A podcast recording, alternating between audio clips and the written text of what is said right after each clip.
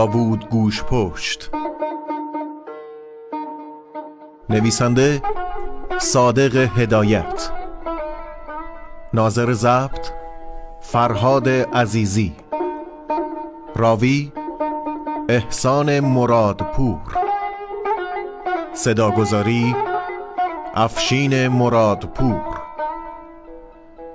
مدیریت برنامه فرشید رشیدا تهیه کننده بنیاد آینه.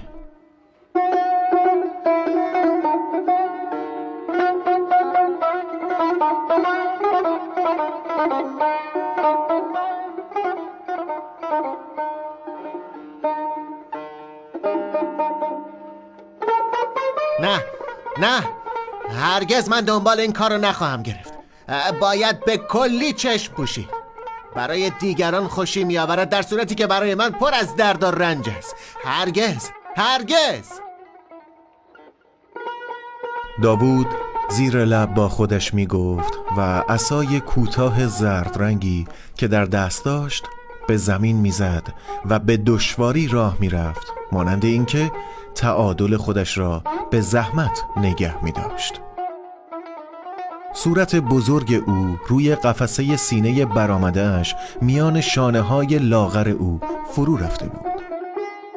از جلو یک حالت خشک، سخت و زننده داشت.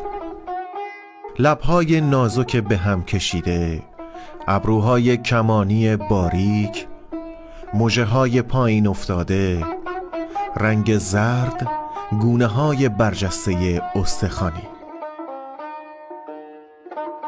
ولی از دور که به او نگاه می کردند نیمتنه چوچونچه او با پشت بالا آمده دستهای دراز بیتناسب کلاه گشادی که روی سرش فرو کرده بود به خصوص حالت جدی که به خودش گرفته بود و عصایش را به سختی به زمین می‌زد بیشتر او را مزهک کرده بود. او از سر پیچ خیابان پهلوی انداخته بود در خیابان بیرون شهر به سوی دروازه دولت می رفت نزدیک غروب بود. هوا کمی گرم بود. دست چپ جلوی روشنایی محو این پایان غروب دیوارهای کاهگلی و جرزهای آجوری در خاموشی سر به سوی آسمان کشیده بودند. دست راست خندق را که تازه پر کرده بودند کنار آن فاصله به فاصله خانه های نیمه کاره آجوری دیده می‌شد. اینجا نسبتا خلوت و گاهی اتومبیل یا درشکه ای میگذشت که با وجود آب پاشی کمی گرد و غبار به هوا بلند می‌کرد دو طرف خیابان کنار جوی آب درختهای تازه و نوچه کاشته بودند او فکر می کرد می دید از آغاز بچگی خودش تا کنون همیشه اسباب تمسخر یا ترحم دیگران بوده. یادش افتاد اولین بار که معلم سر درس تاریخ گفت که اهالی اسپارت بچه های هیولا یا ناقص را می‌کشند همه شاگردان برگشتند و به او نگاه کردند. و حالت غریبی به او دست داد. اما حالا او آرزو می کرد که این قانون در همه جای دنیا مجرا می شد و یا اقلا مثل اغلب جاها قدغن می کردند تا اشخاص ناقص و معیوب از زناشویی خودداری بکنند. چون او می‌دانست که همه اینها تقصیر پدرش است. صورت رنگ پریده گونه های استخانی پای چشم های گود و کبود دهان نیمه باز و حالت مرگ پدرش را همانطوری که دیده بود از جلوی چشمش گذشت. پدر کوفت کشیده پیر که زن جوان گرفته بود و همه بچه های او کور و افلیج به دنیا آمده بودند. یکی از برادرهایش که زنده مانده بود او هم لال و احمق بود تا اینکه دو سال پیش مرد. با خودش می گفت شاید آنها خوشبخت بودند. ولی او زنده مانده بود. از خودش و از دیگران بیزار و همه از او گریزان بودند. اما او تا اندازه ای عادت کرده بود که همیشه یک زندگانی جداگانه بکند. از بچگی در مدرسه از ورزش، شوخی، دویدن، توپ بازی، جفتک چهارکش، گرگم به هوا و همه چیزهایی که اسباب خوشبختی همسالهای او را فراهم می آورد بی بهره مانده بود. در هنگام بازی کز می کرد. گوشه حیات مدرسه کتاب را می گرفت جلوی صورتش و از پشت آن دزدکی بچه ها را تماشا می کرد. ولی یک وقت هم جدا کار می کرد و می‌خواست اقلا از راه تحصیل بر دیگران برتری پیدا بکند.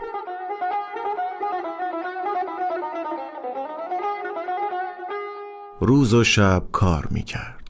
به همین جهت یکی دو نفر از شاگردهای تنبل با او گرم گرفتند آن هم برای اینکه از روی حل مسئله ریاضی و تکلیفهای او رونویسی بکنند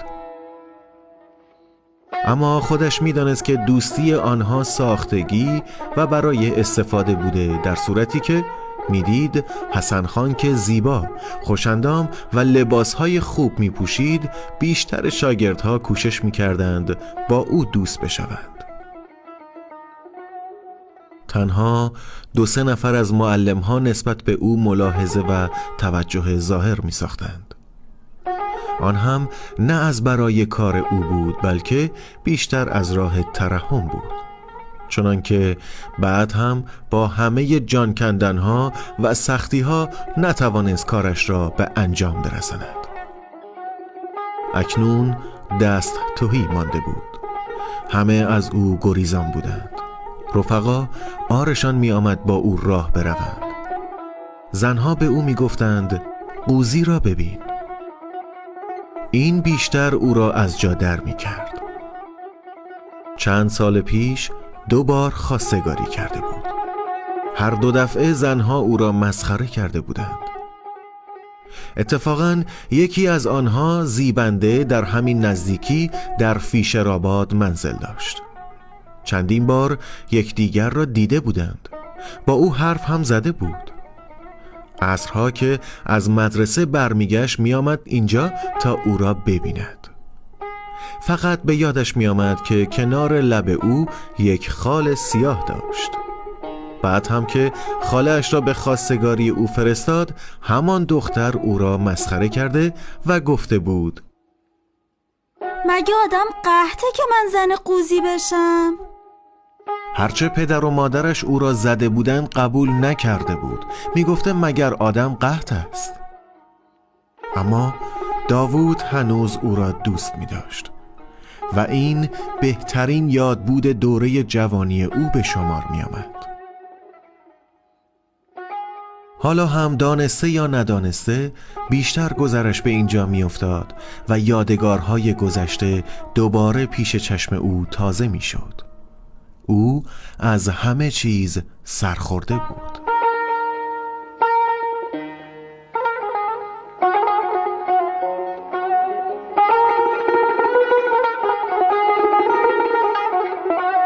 بیشتر تنها به گردش می رفت و از جمعیت دوری می جوست. چون هر کسی می خندید یا با رفیقش آهسته گفتگو می نمود گمان می کرد راجع به اوست دارند او را دست می اندازند.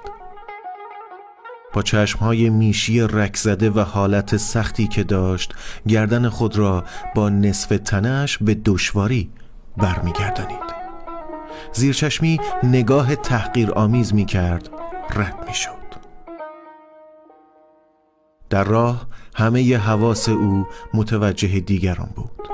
همه عضلات صورت او کشیده می‌شد. می‌خواست عقیده دیگران را درباره خودش بداند. از کنار جوی آهسته میگذشت و گاهی با ته اسایش روی آب را می شکافت افکار او شوریده و پریشان بود. دید سگ سفیدی با موهای بلند از صدای اسای او که به سنگ خورد سرش را بلند کرد و به او نگاه کرد. مثل چیزی که ناخوش یا در شرف مرگ بود نتوانست از جایش تکان بخورد و دوباره سرش افتاد به زمین. او به زحمت خم شد. در روشنایی محتاب نگاه آنها به هم تلاقی کرد. یک فکرهای غریبی برایش پیدا شد. حس کرد که این نخستین نگاه ساده و راست بود که او دیده. که هر دو آنها بدبخت و مانند یک چیز نخاله وازده و بیخود از جامعه آدمها رانده شده بودند. می‌خواست پهلوی این سگ که بدبختی های خودش را به بیرون شهر کشانیده و از چشم مردم پنهان کرده بود بنشیند و او را در آغوش بکشد. سر او را به سینه پیش آمده خودش بفشارد. اما این فکر برایش آمد که اگر کسی از اینجا بگذرد و ببیند بیشتر او را ریشخند خواهد کرد. تنگ غروب بود. از دم دروازه یوسف آباد رد شد. به دایره پرتو افشان ماه که در آرامش این اول شب غمناک و دلچسب از کرانه آسمان بالا آمده بود نگاه کرد. خانه های نیمه کاره توده آجرهایی که روی هم ریخته بودند دورنمای خوابالود شهر درختها شیروانی خانه ها کوه کبود رنگ را تماشا کرد. از جلوی چشم او پرده های درهم و خاکستری میگذشت از دور و نزدیک کسی دیده نمی‌شد. صدای دور و خفه آواز ابو عطا از آن طرف خندق می آمد.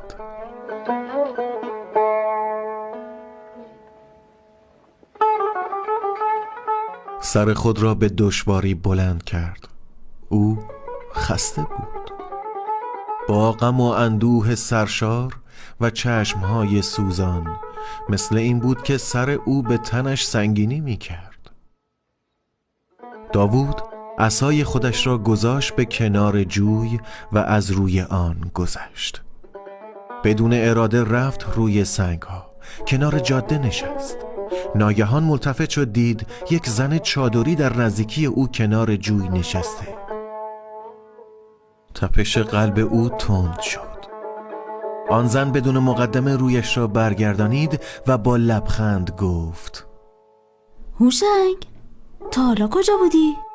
داوود از لحن ساده این زن تعجب کرد که چطور او را دیده و رم نکرده. مثل این بود که دنیا را به او داده باشند. از پرسش او پیدا بود که می‌خواهد با او صحبت بکند. اما این وقت شب در اینجا چه می‌کند؟ آیا نجیب است؟ بلکه عاشق باشد به هر حال دلش را به دریا زد با خودش گفت هرچه باد آباد اقلا یک هم صحبت گیر آوردم شاید به من دلداری بدهد مانند اینکه اختیار زبان خودش را نداشت گفت خانم شما تنها هستین؟ منم تنها. همیشه تنها. همه عمرم تنها بودم. هنوز حرفش را تمام نکرده بود که آن زن با عینک دودی که به چشمش زده بود دوباره رویش را برگردانید و گفت پس شما کی هستید؟ من به خیالم هوشنگه.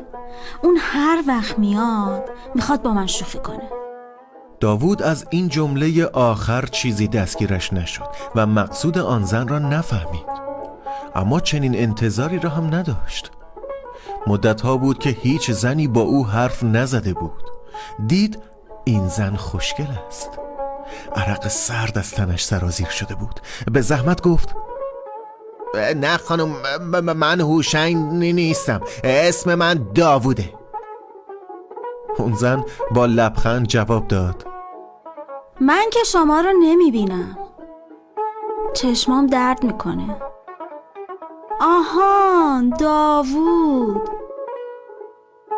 داوود قو... می‌دیدم صدا به گوشم آشنا میاد. منم زیبندم. منو می‌شناسید؟ زلف ترنا کرده او که روی نیمرخش را پوشانیده بود. تکان خورد. داوود خال سیاه گوشه لب او را دید. از سینه تا گلوی او تیر کشید. دانه های عرق روی پیشانی او سرازیر شد. دور خودش را نگاه کرد کسی نبود. صدای آواز ابو عطا نزدیک شده بود.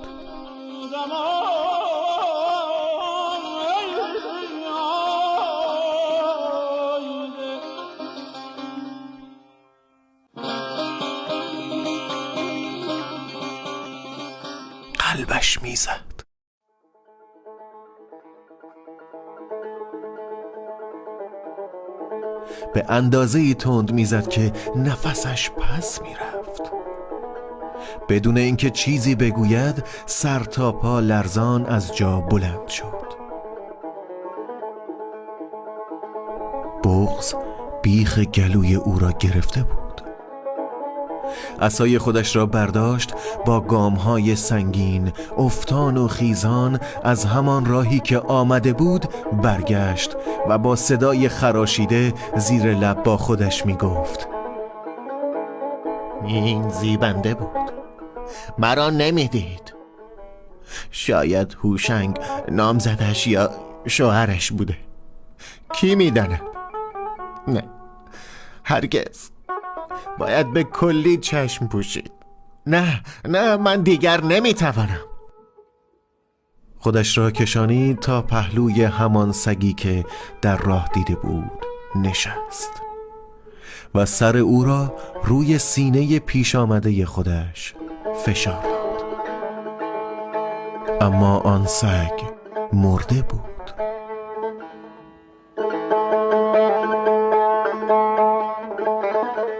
تهران شانزده شهریور ماه 1309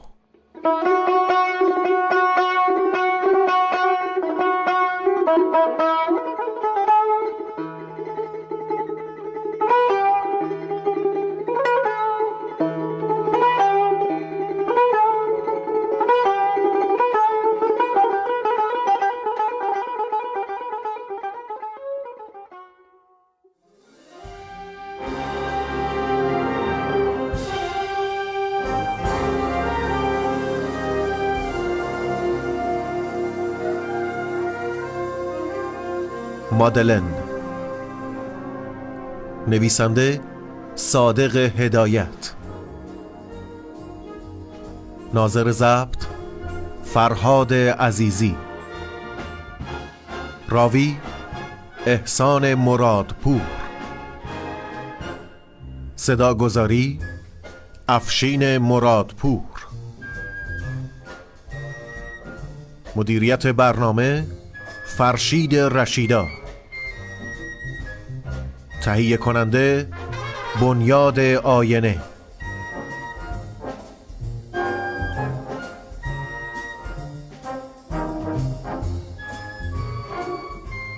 پریشب آنجا بودم. در آن اتاق پذیرایی کوچک. مادر و خواهرشم بودند. مادرش لباس خاکستری و دخترانش لباس سرخ پوشیده بودند. نیمکت های آنجا هم از مخمل سرخ بود. من آرنجم را روی پیانو گذاشته به آنها نگاه می کردم همه خاموش بودند. مگر سوزن گرامافون که آواز شورانگیز و اندوهگین کشتیبانان ولگا را از روی صفحه سیاه در می آورد.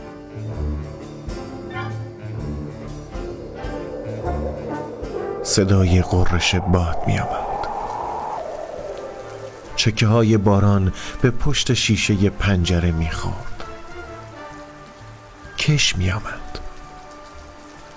و با صدای یک نواختی با آهنگ ساز می آمیخت مادلن جلوی من نشسته با حالت اندیشناک و پکر سر را به دست تکیه داده بود و گوش می کرد من دزدکی به موهای تابدار خرمایی بازوهای لخت گردن و نیمرخ بچگانه و سرزنده او نگاه می کردم این حالتی که او به خودش گرفته بود به نظرم ساختگی می آمد فکر می کردم که او همیشه باید بدود بازی و شوخی بکند. نمی توانستم تصور بکنم که در مغز او هم فکر می آید نمی توانستم باور بکنم که ممکن است او هم غمناک بشود. من هم از حالت بچگانه و لاعبالی او خوشم می آمد این سومین بار بود که از او ملاقات کرده بودم. اولین بار کنار دریا به آنها معرفی شدم. ولی با اون روز خیلی فرق کرده. او و خواهرش لباس شنا پوشیده بودند. یک حالت آزاد و چهره های گشاده داشتند. او حالت بچگانه شیطان و چشم های درخشان داشت. نزدیک غروب بود. موج دریا ساز کازینو همه به یادم میآید حالا صورت آنها پژمرده اندیشناک و سر به گریبان زندگی می نماید با لباس های سرخ ارغوانی مد امسال که دامن بلند دارد و تا مچ پای آنها را پوشانیده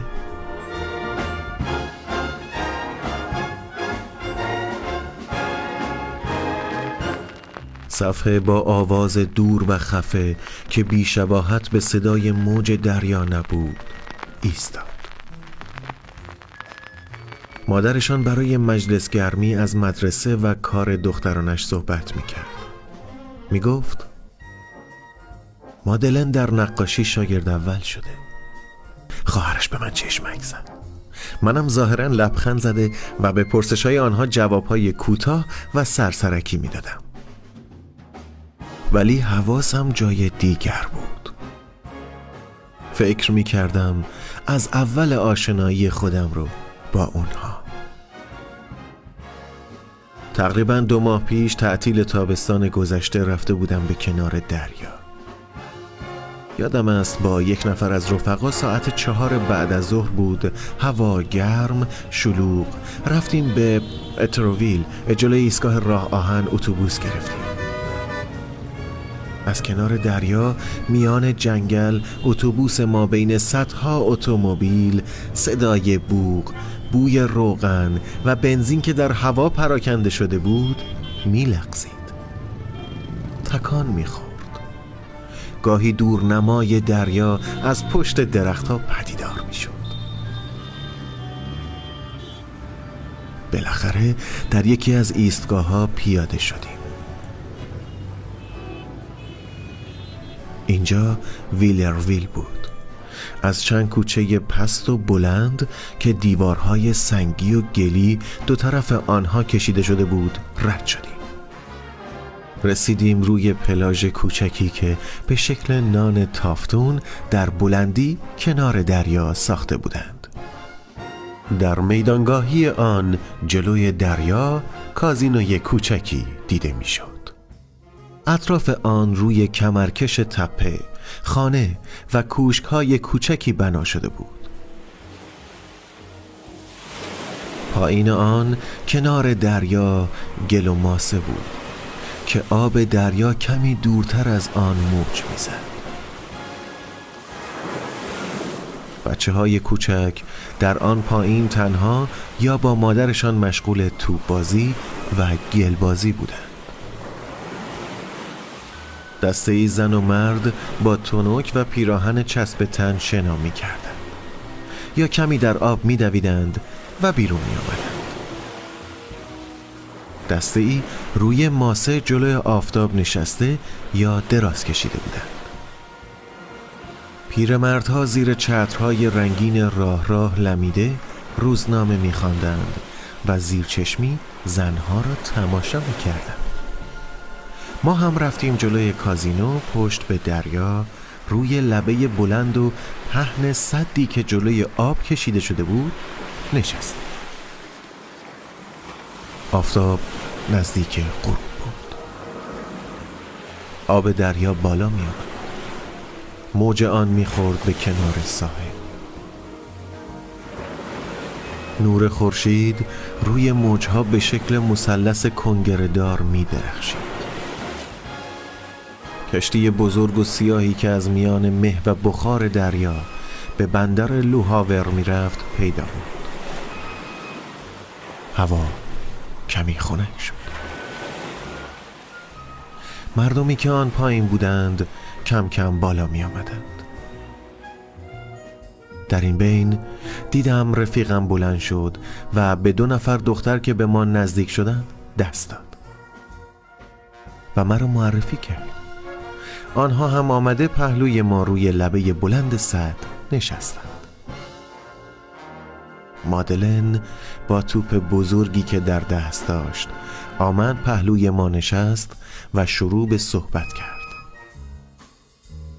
مثل این بود که چندین سال است مرا می شناسد گاهی بلند می شد و با توپی که در دستش بود بازی می کرد دوباره می آمد پهلوی من می نشست من توپ را به شوخی از دست او می کشیدم او هم پس می کشید دستمون به هم مالیده می شد کم کم دست یکدیگر را فشار دادیم. دست او گرمای لطیفی داشت. زیر چشمی نگاه می کردم به سینه پاهای لخت و سر و گردن او. با خودم فکر می کردم چقدر خوب است که سرم را بگذارم روی سینه او و همینجا جلوی دریا بخوابم. خورشید غروب کرد. ماه رنگ باخته ای به این پلاژ کوچک و از همه جا دور و پرت افتاده یک حالت خانوادگی و خودمانی داده بود. ناگهان صدای ساز رقص در کازینو بلند شد.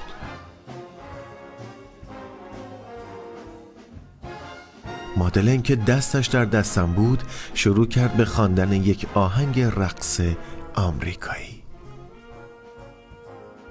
دست او را فشار می دادم روشنایی چراغ دریا از دور نیم دایره ای روشن روی آب می کشید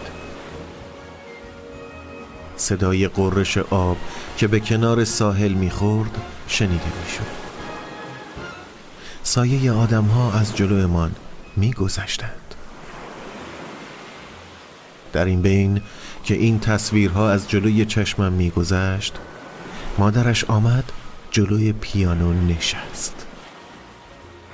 من خودم را کنار کشیدم.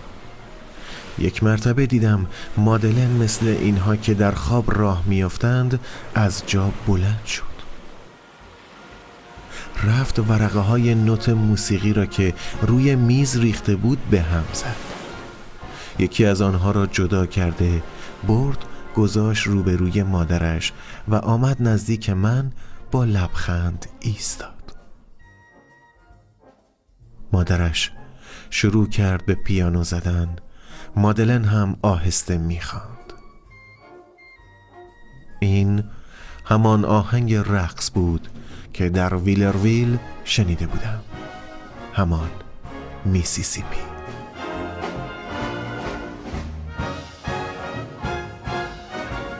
پاریس پانزده دیماه 1308